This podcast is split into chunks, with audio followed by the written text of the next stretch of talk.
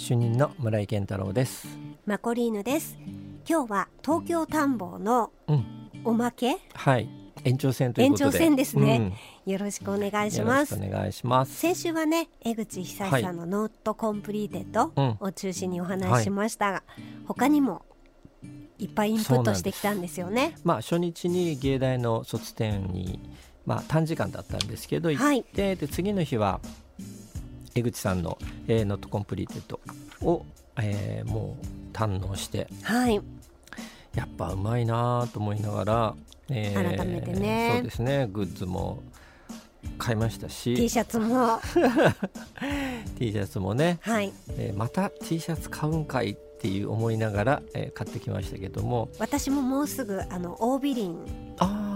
のあれですね、大学とのコラボのロンティーが、あれ可愛いですよね。ロンティーが届きます。そうなんですね、あれ可愛いんだよな。だからその忙しくてすごいですよね、でね、先週は水俣にいらっしゃってたりとか、そうでした。ハードスケジュールをこなされているんですけども、すごいなと思いながら、若いですよね、江口さんね。そうですね、行動力すごいなと思いますし、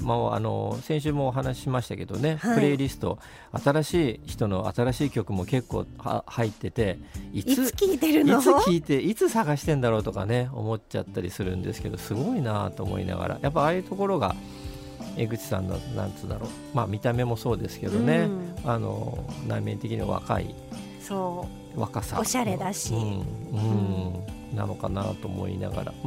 本当にこう自分でね、キングオブポップってタイトルつけれるってなかなかすごいんですけど、でもやっぱポップだなというのは今回の展示を見ても思いました、で、ポップつながりではないんですけども、いや今思いました、ポップつながりだなって、次の日にキース・ヘリング展、これが森美術館でやっていたキース・ヘリング展、これもやっぱキース・ヘリングって、僕は80年代とか90年代に、すごく影響を受けた人で、いやだってやっぱり、ポストカードとかすごく流行ったし、部屋に飾ったりとかですね、本当に明るくてポップで流行りましたよ。キース・ヘリングのグッズのショップ、本人が作ったポップショップっていうお店もね、名前がもうポップショップなので、それは僕ニューヨーク行った時にもう行きましたけど、ポップショップ、ちょっとおっかないところにあったんですよね、当時は。今は場所わかんないんですけど、でキース・ヘリング、ユニクロがキース・ヘリングの、プリントの T シャツとかたくさん出すんで、ユニクロで見たことがあるっていう人が、ほとんどだと思うんですよね、でなんですけど、もともとはストリートでいわゆるグラフィティと言われるようなスプレーで落書きをするのが、よりもちょっと前に、キース・ヘリングはニューヨークの地下鉄にある、僕らも昔は東京行くと電車の、入り口のところにね、改札のところに黒板があって、何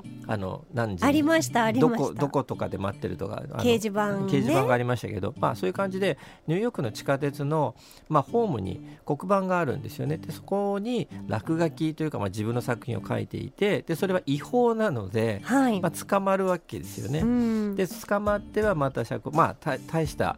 罪ではないので、すぐ釈放されるんですけども、そういうのからすごく、ストリートで、いわゆるストリートからアートを発信するっていう、今はたくさんいますけども、そういうののルーツのうちの一人、この後バスキアとかもちろん出てくるんですけども、キースはよりポップで、洗練されてるというか、そして自分にもできるんじゃないかっていうような可能性みたいなのもキースの絵からは感じるんですけど、で今回のキース・ヘリング展は森美術館で地上52階あるんですけど、もはや現実感ないだらけの六本木ね、場所でやってたんですけども、そのニューヨークのそのまだ売れないてない頃ですよね、地下鉄に落書きをしていた、黒板に落書きをしていた、その黒板ごと展示されてあって、すごい、それどうやって保存してたんだろう、誰がこれを撮ってたんだろうなと思って、その辺がやっぱすごいですよね、で昔のその作品から、すごくこうアーティスト活動短いので、若くして亡くなってしまうのでですね、いやでもすごくなんだろう、アートを日常に持ってきた人ですよね、はい、そうですね。でやっぱり音楽とかと一緒になって、はい、ちょうどヒップホップとか、ダンスとか、なんかそういうのと一緒になって、いわゆる若いポップカルチャーの中で、アートといっても、美術館にあるものじゃなくてストリートから僕らはそのアートを表現するんだっていうことですよね。それとすごくやっぱり印象深いのは、その社会に対してっていうか、その暴力だったり、そのエイズの支援とかもしてましたよね。はい、で広島のポスターもあって、広島のポスターはね、すごく良かった。そういえばこれあったなと思って、広島でそのいわゆる音楽イベントがあった時に、キー・セーリングが絵を描いてるんですけども、それね、結構作品もいっぱいじゃあったんですね。で参加メンバーのミュージシャンの僕写真撮っちゃいました。それ写真 OK だったんで、今回の展覧会懐かしい名前がそうなんですね。90何年かな、90年かな、だから90年代かな、なので懐かしいバンドのちょうどバンドブームな頃ですよね。並んでて、なんかそれも懐かしいなと思いながら見ましたけども、いわゆるポップカルチャーであり、またイラストレーションとそのアートっていうところが、いわゆる境界線がちょっと難しくなるというか、こういうのもアートだっていうような、表現をのきっかけですね。でそれがいまだに続いているという感じでもあります、そうか。ただ僕一番最初に、1996年かに、ニューヨーク行って、ニューヨークの近代美術館のモマで、キー・セーリングの絵を見たんですけど、でもね、その時はね、ちょっとね、96年でまだ時間も経ってなかったから、亡くなってから、ちょっと複雑な心境ではあったんですよね。なんかカフェに続くモマの、もう新しくなる前なんで、昔のモマですけど、そこで廊下に続く長い廊下のところにそのキースの絵がダーって展示してあるんですよ。でもともとはストリートにあったものが、この美術館のガラスケースの中に入ってるっていうのがちょっと違和感もまだ違和感が、今はもうそういうのなくなってるんですけど、当時はまだね、違和感があって、と思いながら、でも本物だ、すごいなと思いながら見たのを覚えてますね。そうでしたか、東京の、今日は延長戦ということで、他には何か行かれましたか？結局あれは2121っていうかな、それも、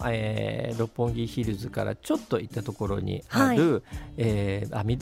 ドタウンだ、ミッドタウンの中に入っている、建築が安藤さんで、宮城一生さんがやっている、ギャラリーというか、あるんですけども、当然コンクリート打ちっぱなしのかっこいい建物なんですけども、そこで、文字グラフィックイメージ展というのが、文字イメージグラフィック展だという、グラフィックデザインの展示があっていて、これもぜひ見たいと思って、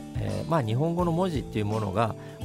グラフィックとか、広告デザインですけども、そういうところでいかにどういうふうにデザインされてきたのかっていう、展示がね、すごく面白いんですよ。で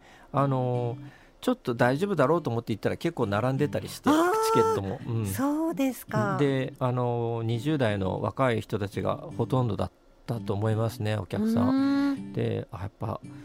この展示にこんなに人がいっぱい来るんだっていう。分かります。私もその江口さんの見に行った時に、時間があって、麻布台ヒルズ、新しいところと、虎ノ門ヒルズのステーションタワーに行って、その時その上で蜷川実花さんの写真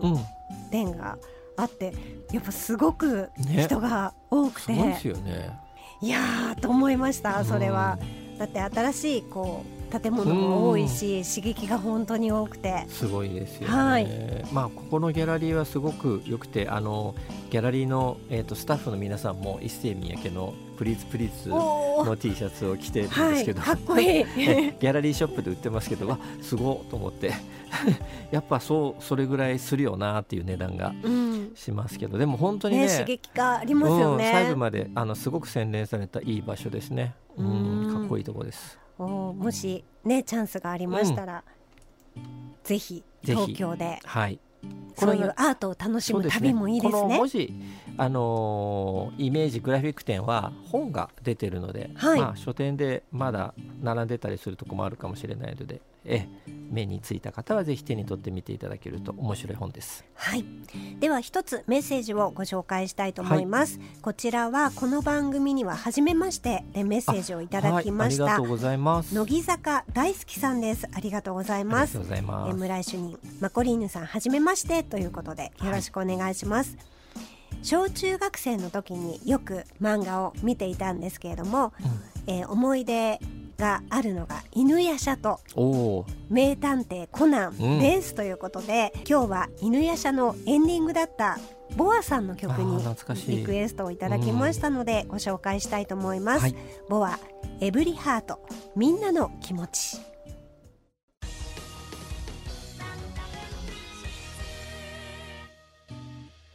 主任の村井健太郎です。マコリーヌです。後半は熊本に、うん、はい、入谷久保忍さんがやってくるということで、はい、うん、以前ね一回来るチャンスがあったんですけど、うん、ちょっとそれが実現しなくて、はい、うん、いよいよですね。いよいよです。本当に楽しみですね、はい。3月16日の土曜日13時から、熊本にある長崎書店の3階リトルスターホールでトークショーが開かれます、はい。ロシア出身の、日本在住のイラストレーター、はい、入谷さん、熊本でどんな話が聞けるんでしょうね、うん、そうですね。すごくこうなんだろうな、日本に来てからも、イラストの仕事だったりアニメーションの仕事をするようになったの、うん、きっかけの話とかがすごく面白いんで、イラストレーターになりたいなとか、単純にイリアの大ファンとかね、ファンの人たちにももちろん来てほしいんですけども、若くてその絵を目指してる、どうやったらこういう仕事ができるんだろうみたいな、そういう話をね聞きたい人にも来てもらいたいなと思ってます、はい。イリアの X とかフォローされてる方も多いんじゃないかなと、うん、そう思いますね。思うんですけれどもね、広角のファンの方も、広角機動隊ですね、はい、はい、ぜひぜひ熊本でのトークショー、本当に一線で、活躍をしているイラストレーターの人で、でイラストレーターだけじゃなく、アニメのキャラクターデザインから、映像アニメーションの作品に関わったりなど、いわゆる今の売れているイラストレーターのお仕事をされている人なので、そういう方が熊本で話をされるっていうのが本当に貴重 なかないですよね、うん、すごく貴重な機会でだと思います。で、定員が先着80名ですよね、確かね、だったと思うんで、あっという間80人です ね、はい。なので要予約なので、詳しくは調べて、はい、お問い合わせ、申し込みはネストグラフィックスとなっています、はい。ぜひわ、この日はね、画集を購入またはお持ちいただくと、はい、サインもあるということで、はい、そうなんですよ。でちょっとね iPad つないで書いたりとかもあるかもしれないんで、うん、楽しみですね。生作画が見れるかもしれないっていうのもあるので、2014年からね活動を日本でやっていらっしゃるということで、はい、まだ若いですもん ね日本語ペラペラならしいですね、うん、僕はまだお会いしたことないんですけど、うん、で気になる方はぜひ入谷久保忍さん の、はい、X とかインスタグラムもフォローしてみてください、はい、人気イラストレーター九州初のトークショーということです、うん、楽しみです。さてメッセージもいただいてますので、はい、ご紹介しましょう、はい。ドバちゃんさん、ありがとうございます。ありがとうございます。文藝春秋の芥川賞が受賞式ありましたけども、はい、その時に AI とかチャット GPT のテキストを引用する話がニュースに出ていて、先日のブラックジャックもそうなんですけども、原作っていうのは一体どういう風になっていくのかと、漫画の世界、アニメーションの世界でかなり重要なトピックじゃないですかねと、 AI がアニメーションを作る前にということで書いてありますけども、これ芸大の卒展を見たときに AI と一緒に先週ね、お話されてましたよね。共同でアニメーションを作るっていう人がいたりとかして、AI も結局は支配されるっていうよりも僕らがどう使うかっていうところになってくると思うんですよね。で、もっと広く言うと、なんかこう何十10% の仕事は AI に取られるみたいなこと言ったりするんですけど、はい、やるかやらないか決めるのはこっちっていうか、うん、その僕らの方なのじゃないかなという気もしてるんですよね、まあ、なので、まあ、何もかもその AI がっていうわけではないんだけども、この間の芸大の AI と共同作業でアニメーション作ってるのを見たりすると、はい、やっぱり新しい可能性というか、うんまあ、もちろんその、まあ、最終的には人間がっていうところになってくるとは思うんですけども、はいうんまあ、使い方が、まあね、いわゆる出たばっかりで、うんまあ、過渡期というか、うんうね、これからこうどういう使い方というか方向性みたいなのはここ10年ぐらいで決まっていくんだろうなという気はしますね。私も結構わさもんなので、うん、その新しいものが好きで、はい、あのミッドジャーニーとかで、うんうんうん、あのプロンプトを打って、うんはいこう絵が出てくるっていうのがもうすごく楽しくて、うんうん、面白いですよね。そうでいろいろこう少しこうニュアンスを変えると本当にそれが変わっていて、うん、いや楽しいなって単純に思っていて、うん、だからそれをどうね、そうですねこれからみんなが活用していけるかっていうところではあると思いますね、はい、そう思います。もう一ついきましょう、はいはい、篠山さんありがとうございます。ありがとうございます。マコリーヌさん村井主任こんばんは。こんばんは。入谷久保忍さんのお名前を聞いたことがないと思っていましたが、はい光学機動隊 SAC2045 のキャラクターデザインをされた人だったのですね。そうなんですよ。調べていただいたんですね。ありがとうございます。近未来に合うデジタル画として特徴的で、しかも過去のキャラクターのイメージを損なわないデザインが見ていて安心するものでしたと。これから注目していきたいイラストレーターの方になりそうですということでいただいてました。ありがとうございます。注目していただいてぜひ注目してほしいなと思います。そうですね。こういったこの番組で出会って、うん、こう皆さん読んでくださったりとか、はい、イラスト画集をね、うん、こう見てくださったりとか、うん、こういうきっかけになるっていうのは嬉しいですね。そうですね。だから漫画から発生してる、だから漫画もあるしイラストもあるし、なんかそういうこうなんか全体的にね、うん、カルチャーとしてなんかこう入り口になっていろんな人を知ってもらえると嬉しいなと思います。最近はなかなか先ほどのね乃木坂大好きさんも普段はもうあんまり漫画見ることはなくなったんだけど、ええ、この番組聞いてなんかちょっと気になったものがあったら、うん、本屋さんで読んでいただくとか、うん、いいですよね。はい、うん、もう今ウェブでも結構読めますので、なんか1話無料とかね、あんなのきっかけになっていいかなと思うんですよね、うん、そうですよね、うん。それとお知らせで、はい、卒展そうですね。もう終わっちゃいますね。はい、明日までなんですけども、崇城大学芸術学部、卒業制作展修了制作展が、25日、までとなりますので、はい、ちょうど連休だし、はい、美術館とか久しぶりに、はい、ぜひ、いらしてくれるとすごく嬉しいです。また感想などもね、うん、ありましたら聞かせてください。はい、ぜひ。それからね X 見てましたら正文さんが先日放送されました NHK のね、うん、令和の時はそう熊本から世界を目指せ録画し損ねちゃったやつしてくださってまして、うん、堀江さんとかお話しされてましたよね、うん、なんかねすごく面白かったみたいで、うん、僕のタイムラインでもいくつか見たので、ああしまったと思ってちょっと再放送を必ず見ようと思ってます。はい、こうやってハッシュタグでいろいろ漫画関係シェアしていただけるとすごくね、うんはい、広がっていくんじゃないかなと思います、はい、今日の放送を聞いてまた感じたことなどありましたらどんどんハッシュタグ漫画研究室でポストしてください、うん、X もフォローしていただけると嬉しいです。大歓迎です。お待ちしております。